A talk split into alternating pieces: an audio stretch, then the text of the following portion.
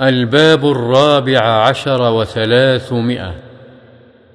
باب النهي عن الحلف بمخلوق كالنبي والكعبة والملائكة والسماء والآباء والحياة والروح والرأس ونعمة السلطان وتربة فلان والأمانة وهي من أشدها نهيا.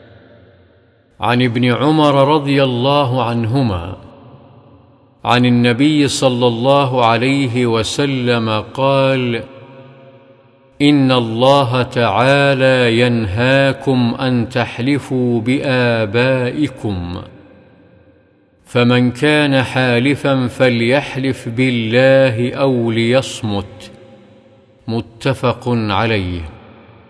وفي رواية في الصحيح فمن كان حالفا فلا يحلف إلا بالله أو ليسكت.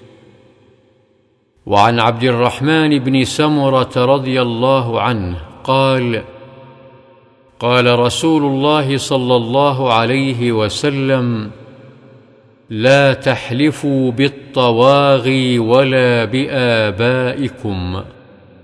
رواه مسلم. الطواغي جمع طاغية وهي الأصنام ومنه الحديث هذه طاغية دوس أي صنمهم ومعبودهم.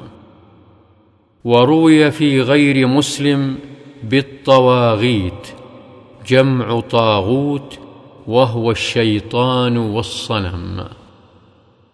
وعن بريدة رضي الله عنه أن رسول الله صلى الله عليه وسلم قال من حلف بالأمانة فليس منا. حديث صحيح رواه أبو داود بإسناد صحيح.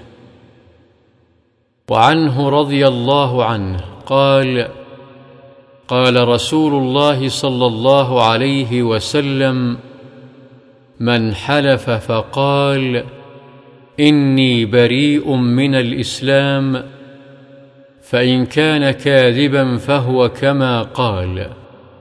وإن كان صادقا فلن يرجع إلى الإسلام سالما. رواه أبو داود.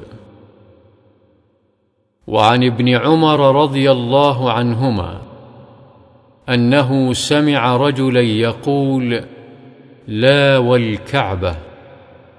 فقال ابن عمر لا تحلف بغير الله فإني سمعت رسول الله صلى الله عليه وسلم يقول من حلف بغير الله فقد كفر أو أشرك. رواه الترمذي وقال حديث حسن.